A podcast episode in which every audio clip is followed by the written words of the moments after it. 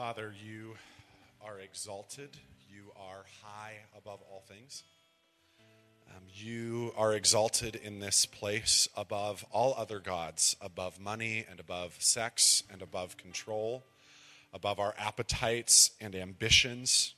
God, you are higher than these things, and we confess the ways that we have worshiped at other altars, uh, even this week, and yet you come to us as high as you are, uh, gently and without judgment, after we have already judged ourselves.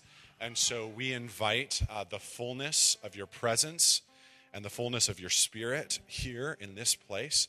Um, God, truly, every generation from Tiny Luke on up. Um, God, we exalt you in this place um, and exalt you and seek to exalt you in our lives. And so interrupt us with your loving grace today, we pray in Jesus' name. Amen. Amen. Go ahead and have a seat. Um, okay, so kids are going to go back with Jenna. Hi. Look at her wearing her name tag. Okay, they're going to go back with Jenna. Um, welcome to Regen this morning. My name is uh, Kyle, and I get to be the pastor here. And I'm going to do a scary thing. I'm going to do announcements. And uh, we're gonna, I'm gonna have my teleprompter, aka my wife Stephanie, kind of clue me in as we go. But uh, at Regen, we are uber passionate about interrupting people's lives with the love and grace of Jesus.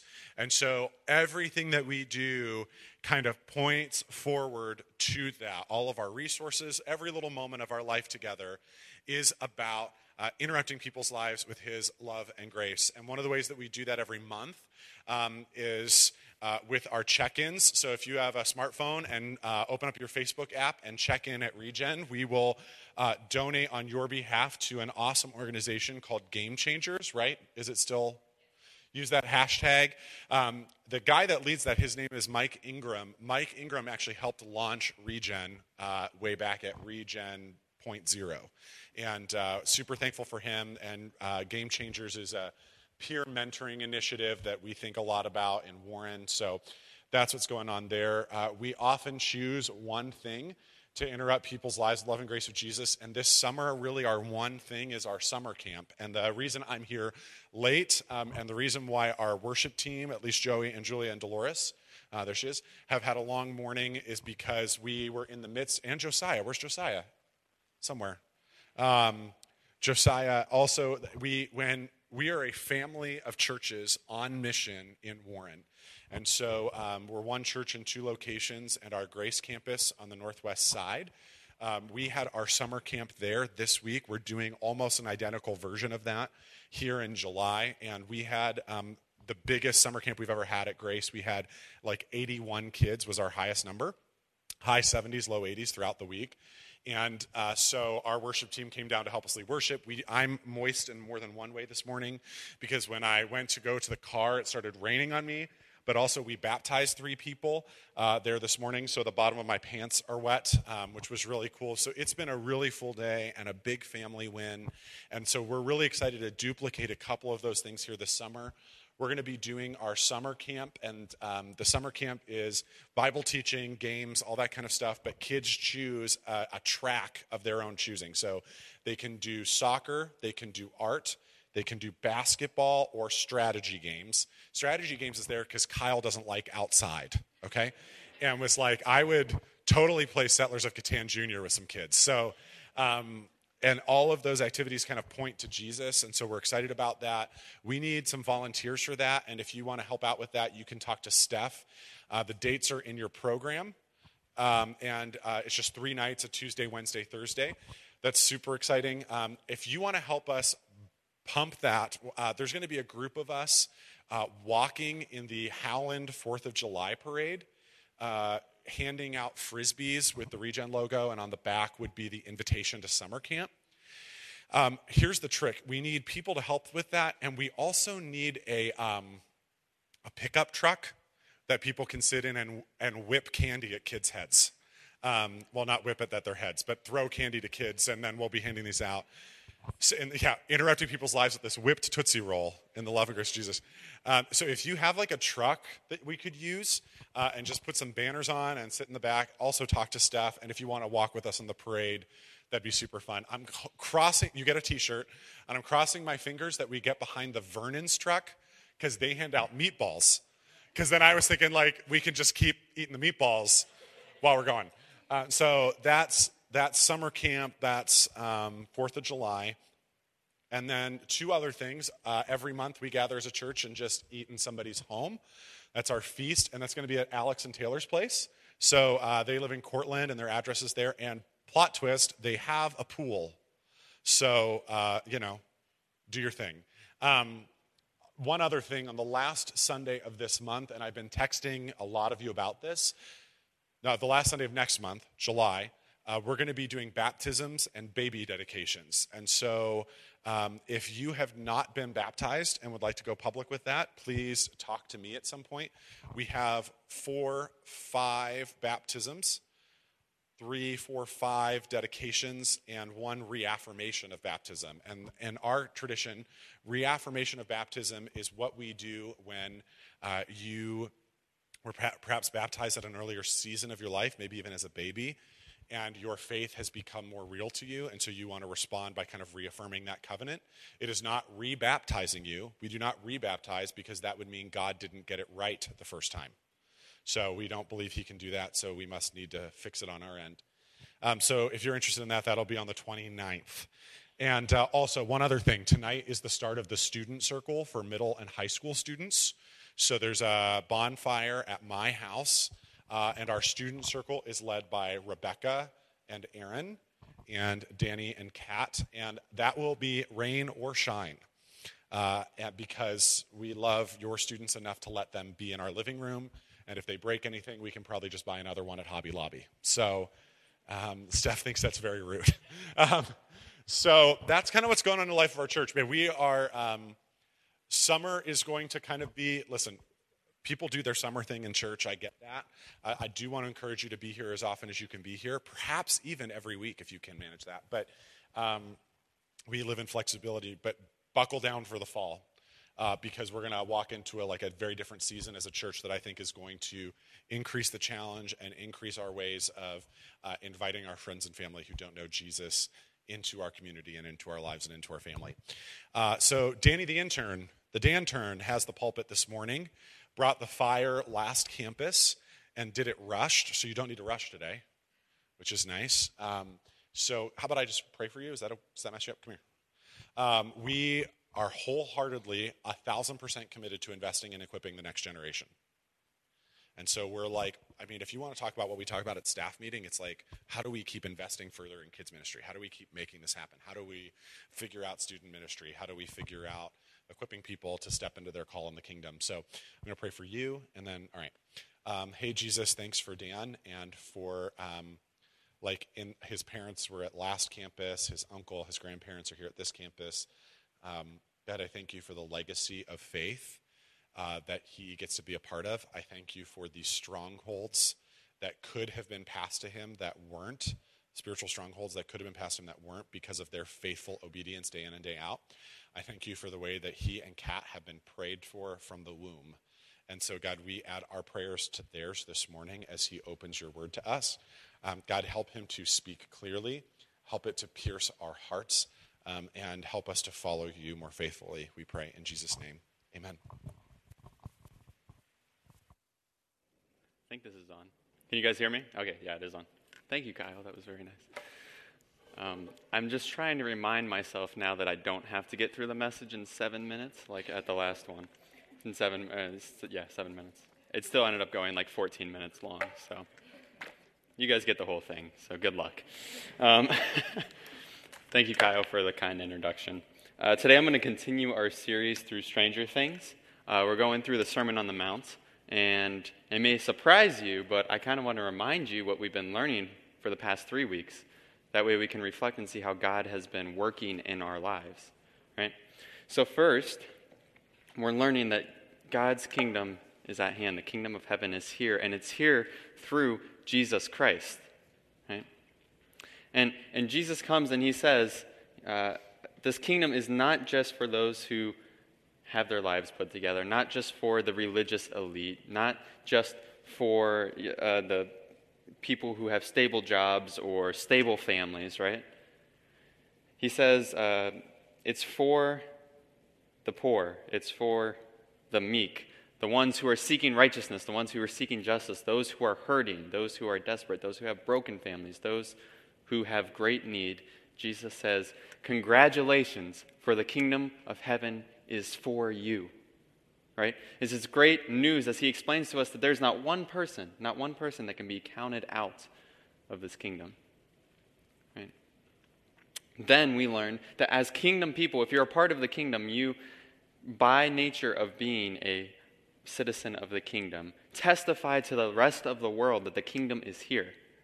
Right? That was the light. Let your light shine before others. Salt the earth, right? And then Kyle did a great job last week explaining a hard passage. Yeah, he did. You see? Even he knows. He knows it was fire.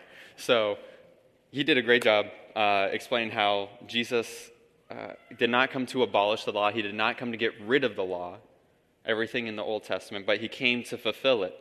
Jesus says that everything in the Old Testament points to and is connected to him. He finds this, uh, and everything in the Old Testament finds its identity in Jesus. He gives it purpose, he gives it meaning. And with that, Kyle kind of taught us that, not kind of, he did teach us that it's very important for us as Christians, for us as kingdom people, to get into our word on a weekly basis, right? To know what, what Scripture says, why what Jesus is saying now is so important, right? In our own personal lives. And he plugged an app called Read Scripture, and I used that this week. And guys, it is really, really good. So I really, really, really, really, really, really, really, really, really hope you guys are able to get into the Word of God this next week, and we're able to in the last week. And that app might help a little bit. Um, so, yeah, let's go ahead and get into this week. Uh, I want to remind you of some things Jesus said last week, right? He said he did not come to abolish the law, but to fulfill it. And then, um, when we're talking about the law, we're not just talking about like the law in the United States of America, right? We're talking about God giving his people a set of rules and regulations and standards that would set them apart from the rest of the world, right?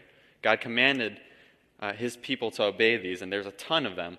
And it's most well known through like the Ten Commandments, right?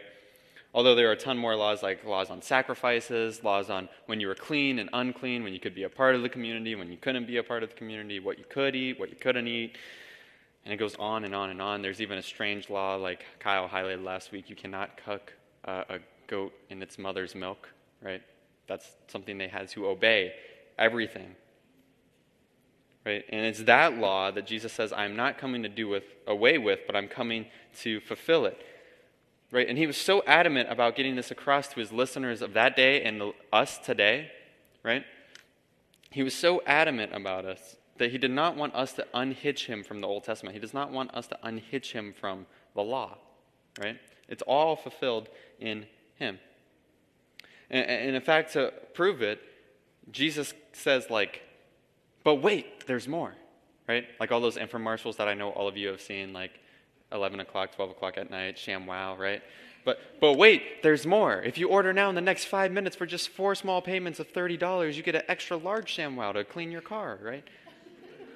Jesus kind of, kind of, he says, but wait, there's more. I know you know the law. I know you've heard what I'm about to say, but there is more to it. Right? I said I've come to fulfill the law. I said that there needs to be a righteousness that exceeds that of the Pharisees and the scribes. And listen, there's more coming. Listen to what I'm about to say. And with that, let's go ahead and get into our passage today. I know I have a slide up there, but I didn't put the whole passage up there, so you guys are going to have to get into your Bibles. Uh, we're looking at Matthew chapter 5, verses 21 through 26. It's going to be Matthew, the Gospel of Matthew, chapter 5, verses 21 through 26. Here's the first half of it. It says, You have heard it said to those of old, You shall not murder, and whoever murders will be liable to judgment. But I say to you that everyone who is angry with his brother will be liable to judgment. Whoever insults his brother will be liable to the council, and whoever says, You fool, will be liable to the hell of fire. So if you are offering your gift at the altar and there remember that your brother has something against you, leave your gift there before the altar and go. First be reconciled to your brother, and then come and offer your gift. Come to terms quickly with your accuser while you are going with him to court, lest your accuser hand you over to the judge, and the judge to the guard, and you'd be put in prison. Truly I say to you, you will never get out until you have paid the last penny. Right? Now, for those of you who are familiar with this passage, for those of you who have read it before, let's not let the familiarity of it lose its effect on us. Jesus is saying something absolutely mind blowing right? It should cause us to think and say things like, okay, Jesus, I understand like the murder part, right? If someone kills somebody else, that makes perfect sense. Like they took someone's life. Of course they judgment from God, judgment from people, judgment from the court, that makes full sense. But you're really telling me, Jesus, you're really telling me that someone who gets angry, someone who gets a little bit mad, is liable to the same judgment as someone who flat out kills someone. And Jesus says, Yes, that is what I'm telling you, right? This is, this is crazy. And I want to focus, that, uh, focus on that for a moment. He says, uh, last, he said he was fulfilling that law, right? And he says that he's looking for a righteousness. There needs to be a righteousness that exceeds that of the scribes and Pharisees to enter into the kingdom of heaven.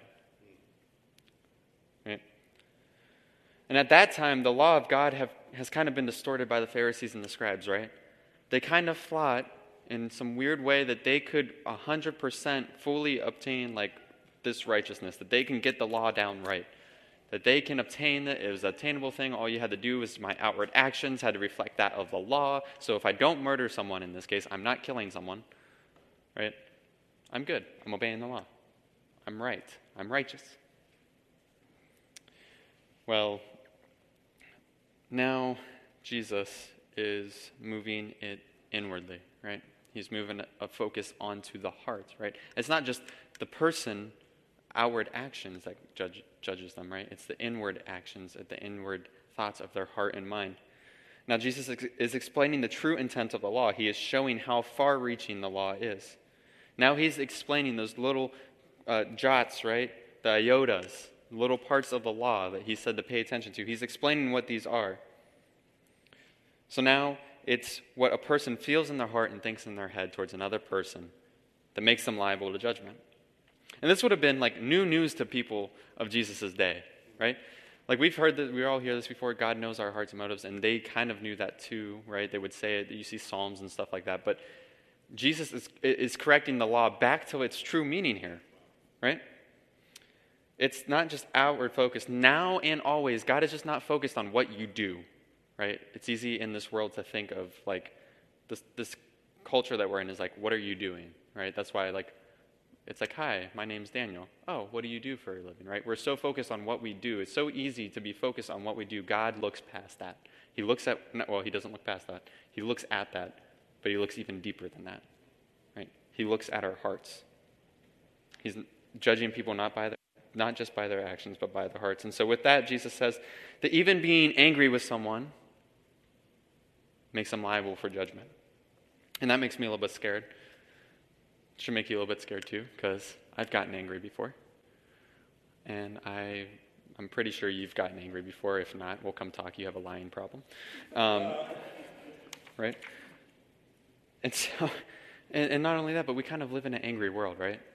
Like, just turn on Twitter. Gosh, I got rid of my Twitter for a reason.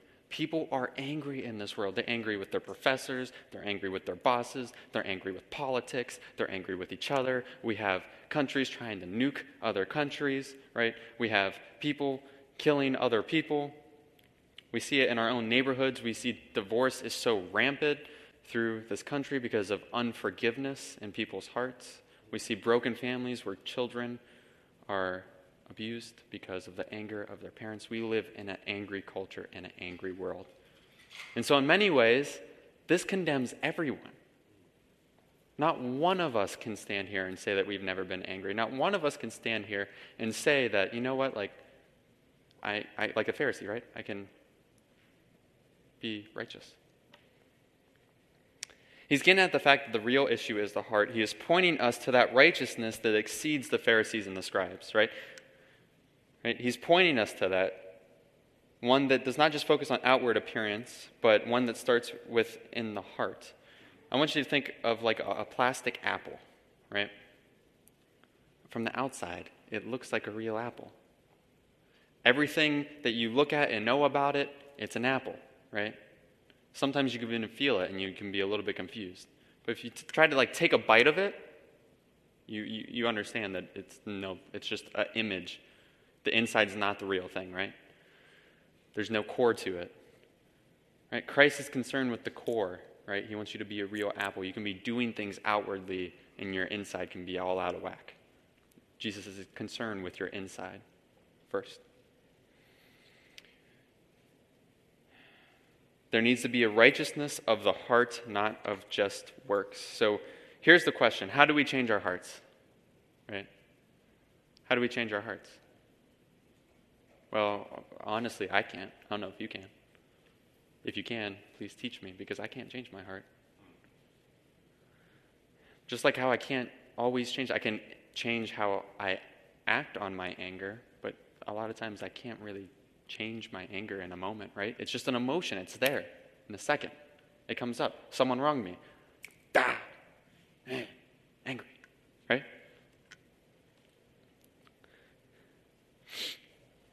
Uh, and that's why Jesus knew this. And that's why he says that he came to fulfill the law. Guys, there's good news. One of the things one of the things that's easy to look past, right, is that there's good news here, right? A lot of times we think like, oh man, like I get angry, man, Danny's just like, you're a sinner, you're a sinner, you're a sinner, you all need God, right? But it's really good news to us because Jesus says that he came to fulfill the law, right? And that's what Jesus did. He came to earth, he lived perfectly, he obeyed every small marking of the law. Everything. And some of you might be thinking, like, well, well, don't you remember when Jesus got mad, right? He went into the temple, he flipped over all the tables, he drove people out, right?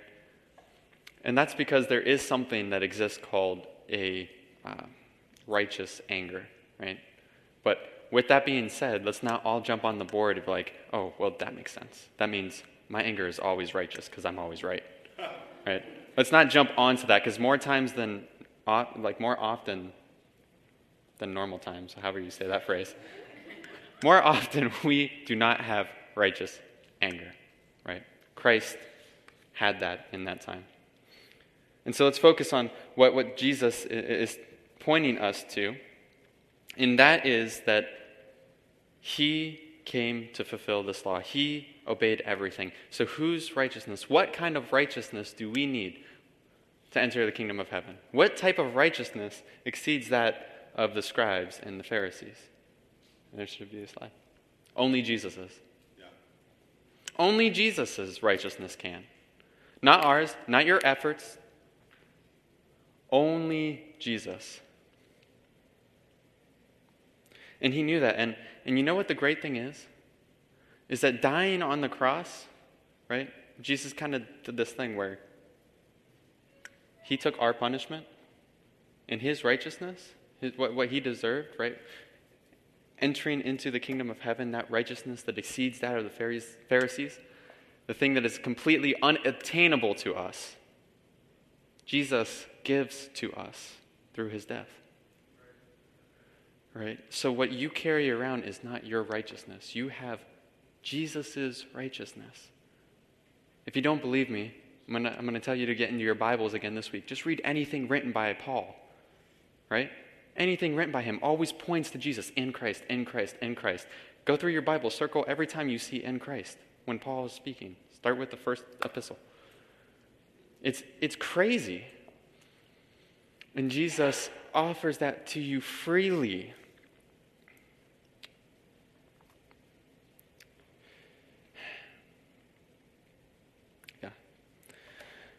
Jesus is concerned with your heart. He's concerned with my heart. And he wants you to know today, he wants to remind you today that it's his, what he did for you, not for what you're doing for him, what you did for him. It's what he did for you that allows you to enter into the kingdom of God. However, does that mean once we accept Jesus Christ as like our Savior that we instantly like never get angry again? Right? I can tell you no. I got angry yesterday. I will probably get angry like driving home today. Someone will pull out in front of me, and I'll be like, ah, right? We, we still are humans. We still have this issue of like the, like the there, but we're not there yet, right? And so Jesus continues on. He continues through this passage to, to kind of explain to us uh, that now, as we have this status, if you're a kingdom person, if you are co heirs with Christ, right? Now you have this responsibility to, to, to, to live into that, to live into who you are, to, hint, to live into what you really are. So he gives us this next passage of Scripture. He says, So if you're offering a gift at the altar and there remember that your brother has something against you, leave your gift there before the altar and go. First, be reconciled to your brother, and then come offer your gift. Come to terms quickly with your accuser while you are going with him to court, lest your accuser hand you over to the judge, and the judge to the guard, and you be put in prison. Truly, I say to you, you will never get out until you have paid the last penny. You see, Jesus knew that we wouldn't be perfect, right? But he's calling us to do these things. And uh, let's see. So, yeah, what Jesus is calling is the king of the kingdom, right? Jesus, the king of the kingdom, is calling all kingdom citizens to now live as if the kingdom has already fully come. And he goes to great lengths to show how we are to pursue kingdom living. It shows us two things, right? It benefits us in two ways. One, it benefits us as we conform to the image of Christ daily, right, as he continues to change us. And two, it testifies to the world that there's a, there is a kingdom coming, right? This upside down, amazing kingdom. And God loves them, right? Right? It testifies to the world that this kingdom is here. And so quickly, I want to go through these illustrations that Jesus gives. Right? First, he says, if you are offering your gift at the altar, and there remember your brother has something against you, go back. Be reconciled to him first, then come give your gift, right? And a lot of this can think that's easy. I don't, well, there's not, a, oh, there is an altar up here, right? You see the altar here, right? You're like, okay, if I come up to the altar and I'm angry with someone, well, okay, well, then I'll just go back because that person I'm angry with is right over there. And I go over, not really, I'm not angry with any of you.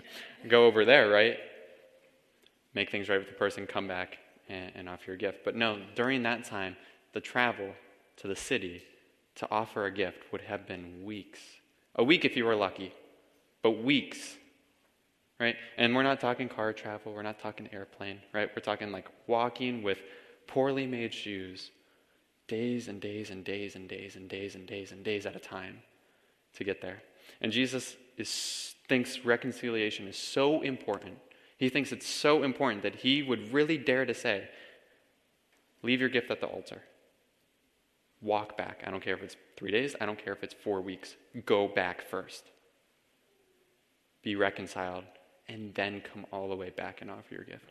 Jesus thinks it's that important, right? And, and I want you to notice, he doesn't say uh, if you are angry with your brother, right?